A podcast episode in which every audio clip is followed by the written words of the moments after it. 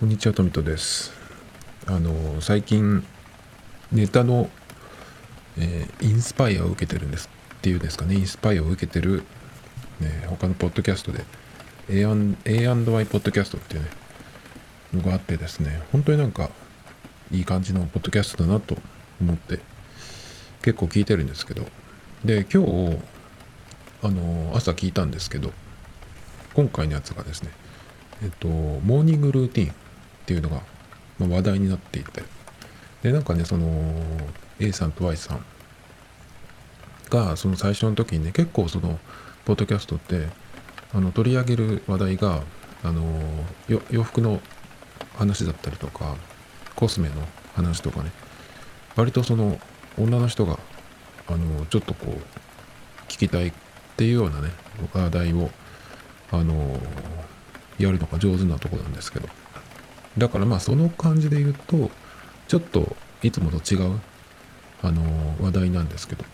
モーニングルーティーンっていうのはね、だからそのお二人がね、なんだ今日はモーニングルーティーンの話からじゃあいいやって言って、なる人もいるかもねみたいな話をしてたんですけど、モーニングルーティーンでなんかそのどっかで聞いたなと思って、ちょっと前にでなんだっけと思ってね、で聞いてたんですよ。でまあそれぞれね、そのなんだっけ、まあ言ってたんですけど、もう忘れちゃったんですけどね、その何をやるっていうか。でもさ、モーニングルーティーンってそもそもなんだろうと思って、どっから来たんだっけと思ってね、それを軽くググったんですが、そしたらまあ YouTube とか SNS で話題になったそうなんですけど、案の定というかね、朝の習慣で朝の起床時間や朝食をとる時間、場所、メニューとかを、その朝の過ごし方をあらかじめ決めとくことを言うらしい。で何がそれが面白いのかさっぱりわかんないんだけど、普通のことじゃんっていうかね、なんかでもよくそういうのある気がするんだけど、そのライフハックとかさ、ライフハックよりもどうってことない話かもしれないんですけど、このモーニングルーティーンでね、そもそもなんか話題になったけどそんなに中身ないんじゃないと思っちゃって、だから結構そのまあ A&Y のお二人が喋ってるとそれでも面白いんだけど、普通にこういうことやってるって言ってもなんかあんまり面白くないのかなっていう。でそのね中でゆりえさんだったかな、これポッドキャストでやってもちょっとじゃないっていう、その YouTube とかで見るからそのおしゃれ感が出るとかさ、だけどポッドキャストだともしかしたら合わないかもねみたいなことを言ってたんですけど、まあそうかもしれんと思いながら聞いてたんですけど、でそれを聞いてね、まあ、僕のそのモーニングルーティンを今日お話しするってわけじゃないんですよ。だからモーニングルーティンっていうのがそもそもなんだろうっていうのをちょっとまあ見てみたら、全然その興味も湧かなかった。まあその A&Y で喋ってるんだったら、まあ、聞きたいなと思うけど、それ自体はなんていうのかな、そのいろいろ集めてみたいとか見てみたいなとは思わなかったんですよ。でそれで思いついたというかのがあって、僕の場合はそのモーニングよりもイブニングルーティンみたいなのが今あるなというか作ってるなと思って、でこのモーニングルーティンっていうのはなんていうのかな、その何のためにやってるかっていうのは、そのまあ、読んでた中ではそのやることを決めておくことでその朝のね時間を上手に使うっていうのもが一個と、あとは何だろうな、なんかその気分的な話、その自分が気分よく一日を過ごすためのみたいな、まあそっちの方があんまり中身がないかなっていうような気がしちゃって、気分の話されてもさみたいな、知らないわみたいな感じで思っちゃったんですけど、僕がその今夜の方がやることがある、やるべきことがあるっていうのはまあ体を最終的には体を強くするため、いい状態でいるためにっていうことなんですけど、特にその寒くなってくるんで、僕本当に冬はそのちゃんとしないとダメなんですよね。別に体弱いわけじゃないんですが、でそのためにその体を強くするためにっていうのもあるし、まあ、いい状態でいるためにっていうことを考えると、どういう過ごし方をしたらいいかとか、これをやらないといけないなっていうのが結構あったんで、一個書き出して、でまあそんなに何時に何を毎日やるとかっていうふうにキチキチするってわけじゃないんだけど、でもそのぐらいちゃんとその時間割みたいなやつを決めてね、やらないとその毎日、なんていうのかな、その自分がなりたい状態になれないのではないかなと思って、結構それを今作ってたとこなんですよ。でそこでそこにその A&Y でモーニングルーティンの話をしてたんで、なんかそれみたいなことをやってるじゃんと思って、僕の場合はイブニングルーティンだなと思って、朝は別にまあなんていうの、そんなに大したことはやってないんですけど、何もやってないね。朝はね、起きて普通になんか顔洗って歯磨いて、だけどそこでお湯沸かすんですよね。でまあ白湯を飲むんですけど、体を温めるために夏も一瞬やってたんですけど、まあ夏は別にいいかなっていう。でも夏もね、その体を冷やさないためになるべくその常温の飲み物を飲もうとか思ってたんですけど、結構今年は冷たいものを普通に飲んでましたね。だけど冬はやっぱりその体を起こすっていう意味でも、まず白湯の飲み方っていうのはなんか本当はちゃんといろいろあるみたいで、南部鉄器みたいなさ、ああいうやつでお湯を沸かして、水もなんかこだわる人はこだわるみたいですけど、で自然に冷ましてとかっていう感じかな。でも別にそんな、ことしなくてもいいんじゃないっていうふうに、そこまで僕はこだわりないんで、とりあえず電気ポットでお湯を沸かしておいて、でちょっと大きめのグラスに水を半分入れとくんですね。で沸いたらそこにお湯を入れて、まあぬるい水を作って、それを飲んで、まあ、体をちょっと温めるというかね、なんか食べる前にっていう感じですかね、必ずやってんので。まあ朝ごはん食べて、あとはもうシャワーを浴びて、頭作って着替えて出るみたいな感じなんですけど、だからそんなにやることはないんですけど、夜にやることは僕の場合は今は毎日ではないけど、1日明けても1日か開けて筋トレを必ずやるっていうのをやってます。夏もね、割と春ぐらい、その自粛緊急事態宣言の辺で結構集中的にやったんですけど、その後ちょっとサボり気が来ちゃって、まあランニングは週に1回はそれでもやってたんですけど、雨が降るとちょっと2週間空いちゃったりとかねしてたんですけど、まあ最近は結構ちゃんとやれてるので、まあ、週に1回は必ず走って、でその次に走る時までに筋トレなりなんなりをして、体を強くしていくっていうことをしたいんですよ。で夜に筋トレをするっていうことは、疲れちゃってとか体調っていうか、まあコンディションがいまいちみたいな感じだと、その筋トレに向かえないっていうことがあるので、そんなこと言ってるのはね、ちょっとまあ自分の問題なんですけど、自分で自分にビンタできればいいんですけど、まあそうもいかないんで、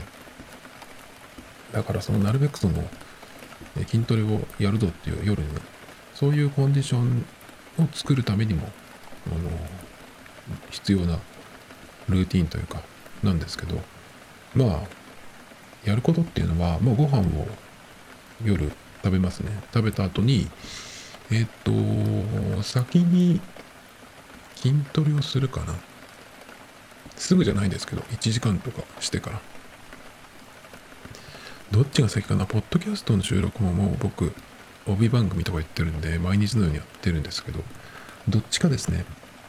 どっちかを、やります。でまあ筋トレをし終わった後はグルタミンっていうアミノ酸のパウダーがあるんですけど、プロテインみたいなやつなんですね。それを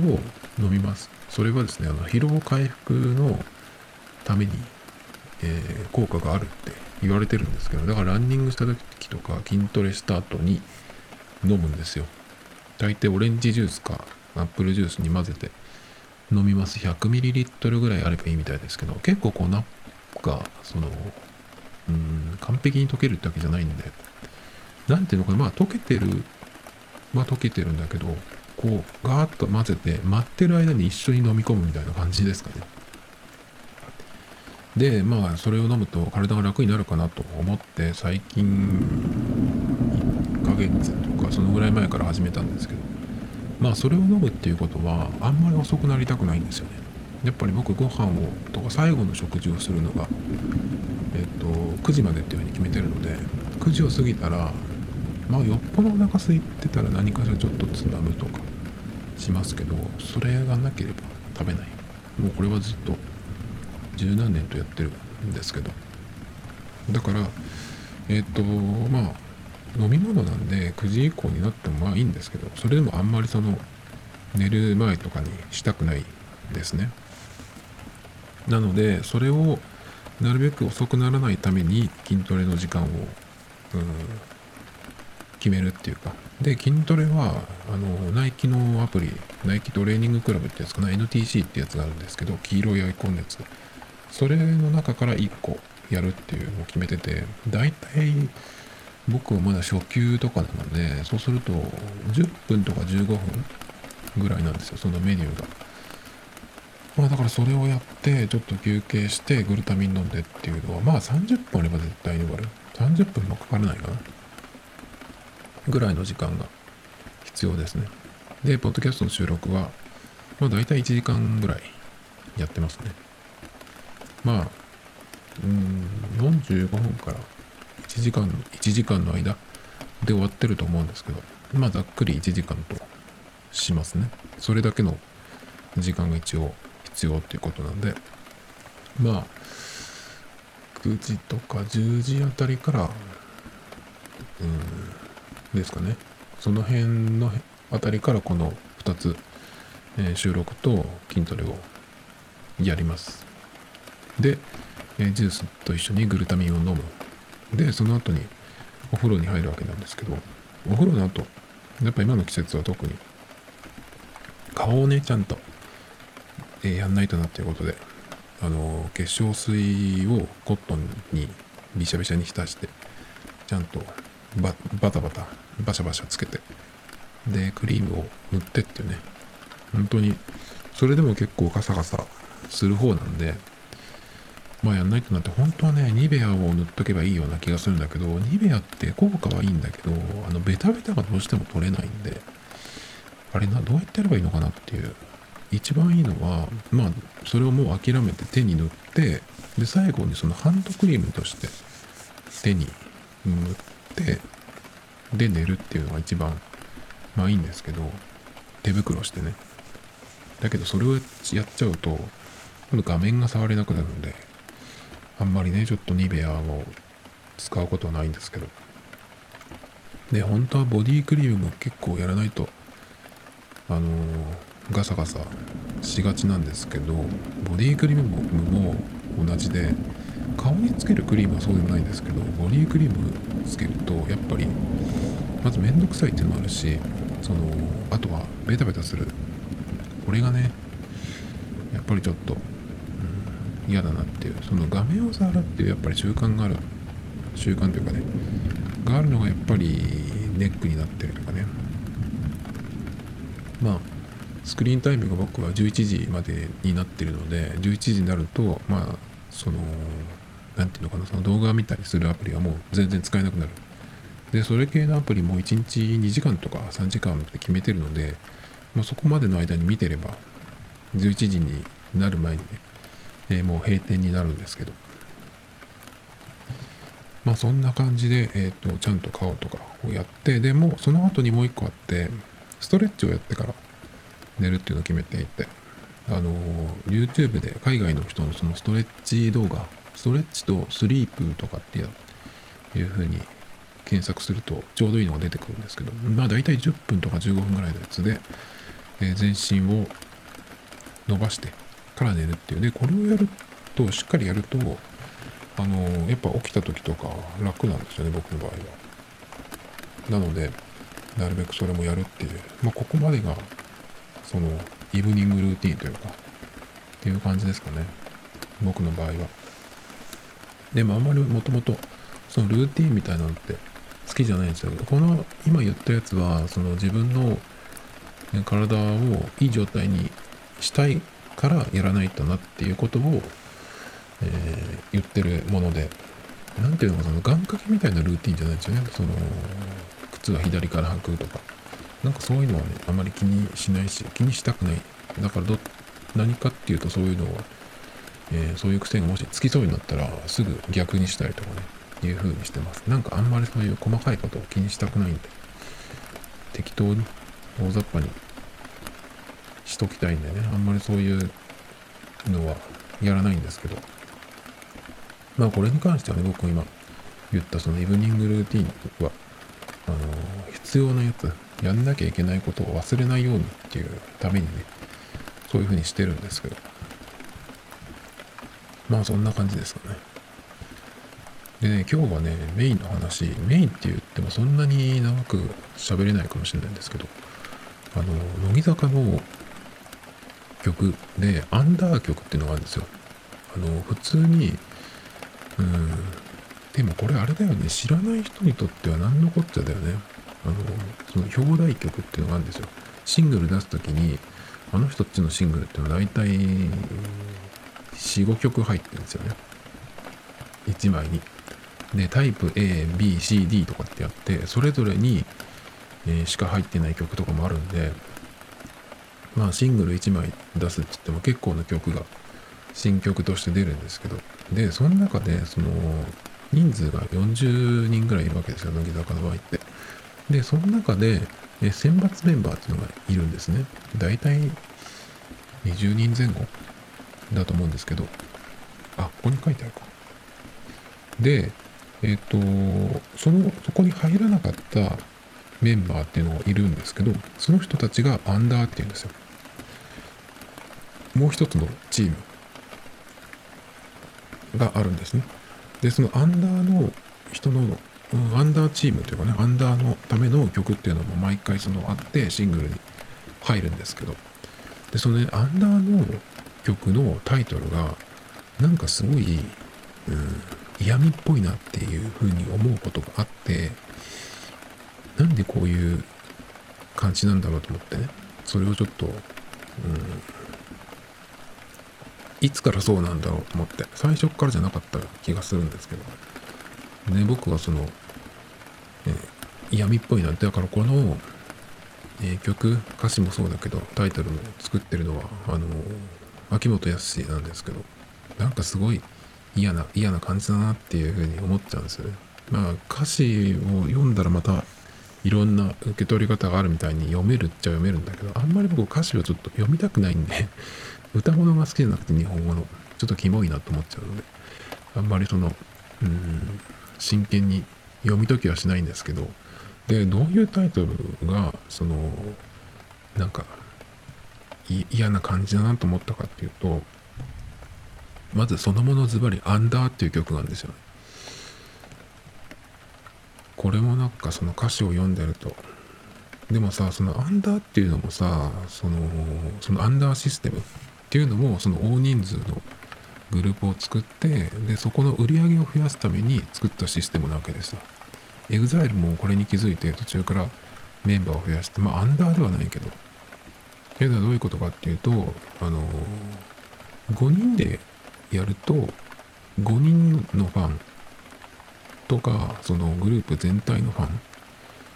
ていうのがつくわけですよ。だけどそれをもし5人じゃなくて、まあ、20人にしたら20人のファンがその1枚のシングルを毎回買うとかねっていうふうになるわけですよね。だから売り上げが上がるんですよ。で握手会システムがあるんで、1人で何枚も買うとかね、そのタイプ A から D とかあったらみんな買うとかさっていう、まあいわゆる AKB 情報ですけど、まあそのために作ったシステムなんですね。だから AKB なんかは AKB のそのシングルにの握手会にの対象になってるメンバー百何十人とかいるとかあって、だからミリオンいくらしいんですけどね、未だに。なので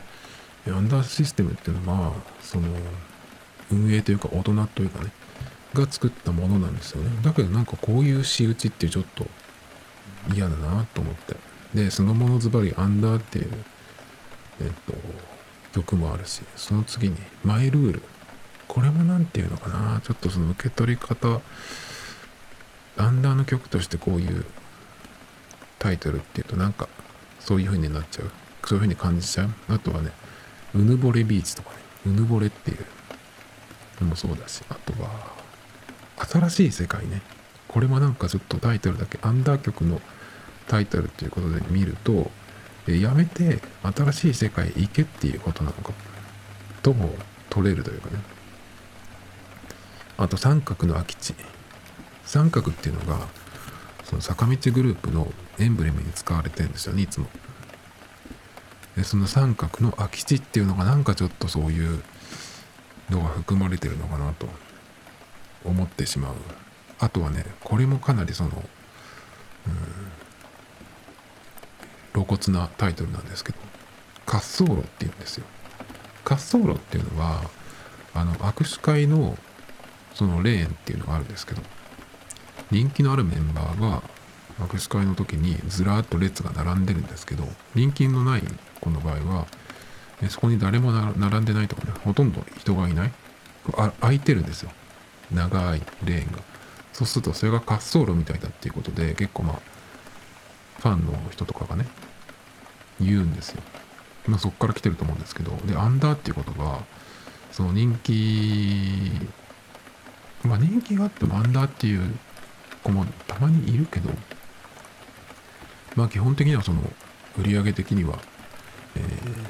半分から下の子が割とアンダーになっていることが多いんですけど、まあだからそれで滑走路ってタイトルってわ、なんか嫌な感じしないのかなってさ、それをさ自分たちが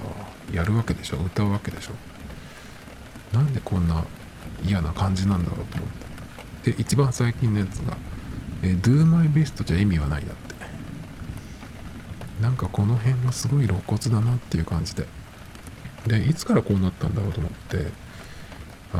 遡ってみたんですよ。そうしたらその楽曲一覧っていうのがネットにあって、一番最初は左胸の勇気っていうタイトルですね。その後が狼に口笛を、次涙がまだ悲しみだった頃、まあまあ次春のメロディー、次13日の金曜日で扇風機、初恋の人を今でも、生まれたままで、この辺はなんか、B面的なっていうか特にその嫌味臭さがない。で次にここにいる理由っていうタイトルなんですよね。なんかこの辺でなんかちょっと嫌な感じがしてくるんです、若干ね。次があの日僕はとっさに嘘をついた、なんかこれはちょっと秋元康チックなキモさと僕は感じてしまうんだけど、次自由の彼方、この辺でまた別にっていう感じですね。次は君は僕と会わない方が良かったのかな、まあこれも別にかな。次、別れ際もっと好きになる、嫉妬の権利、そして不統合。この辺もなんか不統合ってくの字のやつだっけっていうことは、お前たちは、そのくの字の尖ってる方だよとかって言いたいのかな、わかんないけど。次、欲望のリインカーネーション。リインカーネーションっていうのをもうなんか花言葉とかわかんないけど、その辺ちょっと調べたらそういう風に感じるのかな、もしかしたらこれ。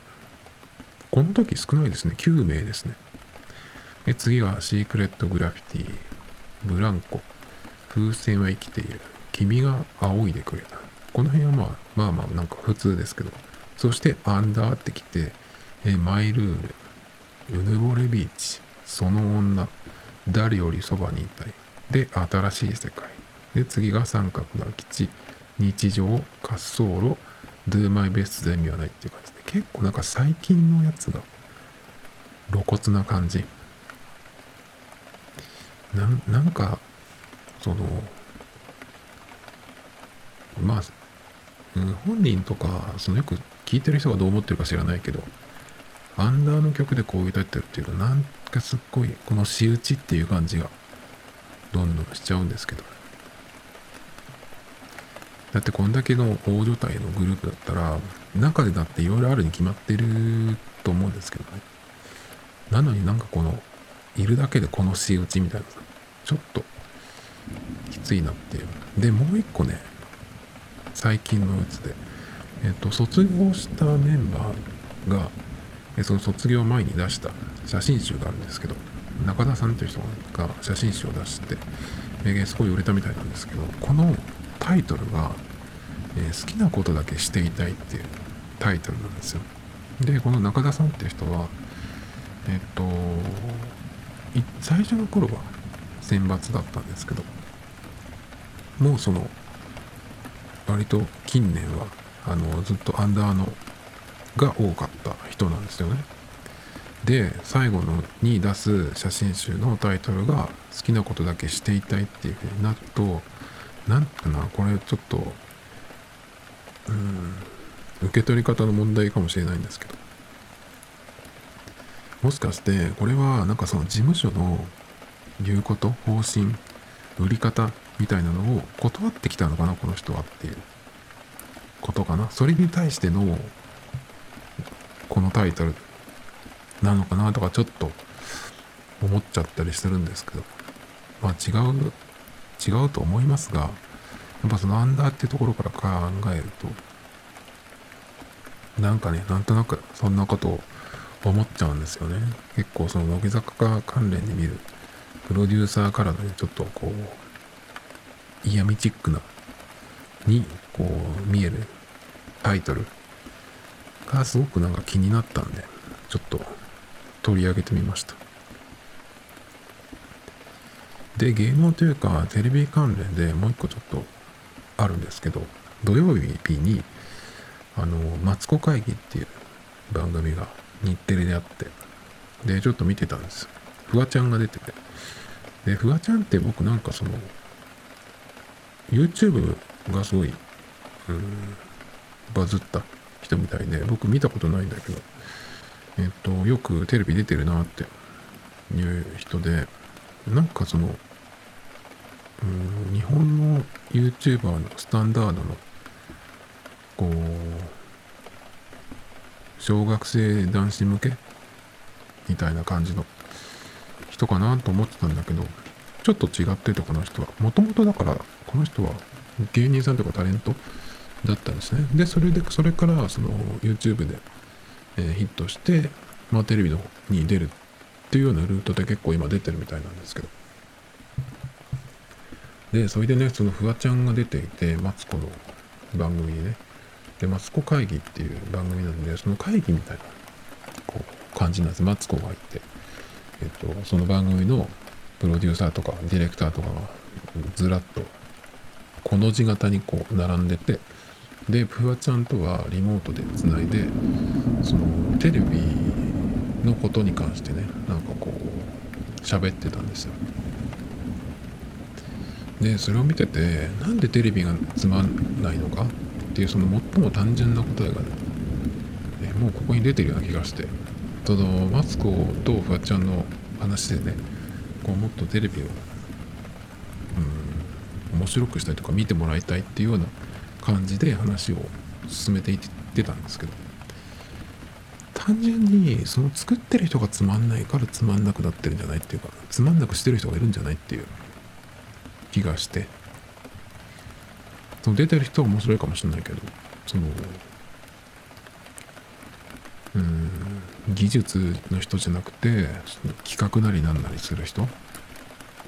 プロデューサーとかディレクターとかさ、なんかそういう人が面白くないんじゃないっていう気が単純にしちゃうんですよね。いつもその目立つ人、タレントをこう前に出して、その後ろに大勢のつまらない人が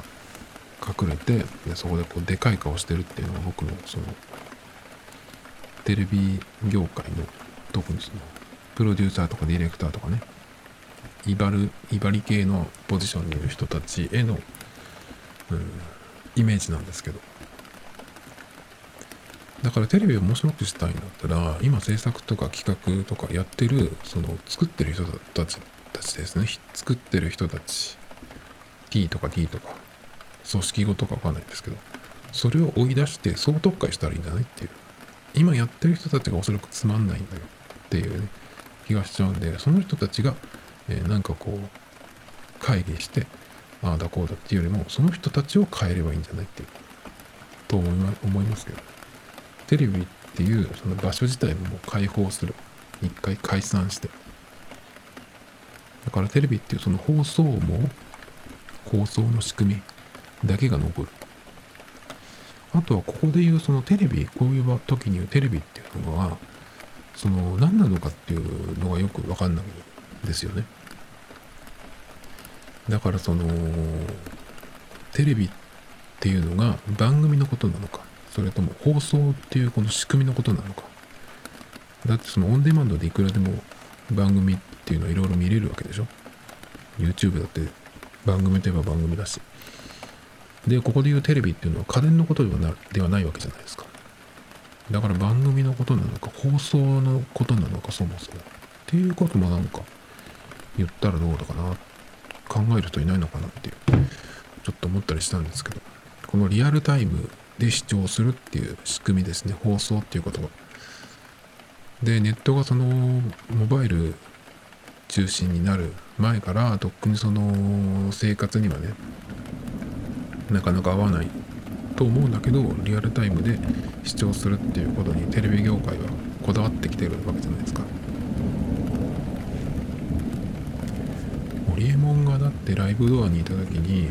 日本放送を買収したいって言って、そうするとその日本放送の子会社がフジテレビだから、フジテレビも手に入る。だからそうすると、ネット企業とそれからテレビをつなげられるみたいなね、そういう話をしてて、もうそれも10年以上前ですよ。10年経つ？もう経ってるから、とっくに。だけどいまだにさ、テレビはテレビで TVer みたいなのもあるけど、基本的にやっぱり、ね、1回再生したら何時間以内に見ないとみたいなのもあるし、それから本当にだから直近のやつだけ見逃しで見て、あとは有料で見てくださいみたいなやつでしょ。だから基本的にはそのスポンサーの付け方もそうだけど、リアルタイムで視聴するっていうことが一番なわけですよ。それをさせたいわけですね。でもそれ自体はまだ変わってないし、だからね全録レコーダーみたいなのもあるわけだけど、それだってすごい不自然じゃないですか。だって番組がオンデマンド化すればさ、レコーダーなんていらない。テレビ見る人だけがレコーダーが欲しいと思うんですよね。だってレコーダーってそもそももういらなくないっていう、時代的にって気がするんだけど、そこら辺も変わってないんで、なんか結局何もテレビ自体は変わってないのかなっていう気がしちゃうんですけど、だからその放送とかリアルタイムの視聴っていうところから考えたらどうなんだろうと思ったりしますけどね。あとは最近もう地デジになってからそうですけど、テレビを買ってくると B キャスカードっていうのがあって、それを入れないと見れないっていうね、なんていうのかな、その縛り感。最初に B キャスカードを入れなきゃいけないってこと、なんだこれはと思って、そういうことかと思った時にすごい嫌な感じがしましたけどね。まあ B キャスカードなんかほんと象徴的だよね、そういう仕組みの。テレビとか雑誌とかもそうだけど、音楽業界もそうか、日本の場合はね。やっと最近になってそのストリーミングにとかダウンロード販売を始めたアーティストとかいるとかっていうですね、結局は CD を売りたいっていうのがそのガラパゴス日本なわけなんだけど、で TVer なんかもその全部じゃなくて一部は、出てないですよね。で有料で見せたいわけですよ、できればテレビ局は。だけど番組にその価値あるかっていう気がするんですよね。今Amazon プライムでプライムビデオで韓国ドラマを見てて、ちょっともう飽きてきちゃったんで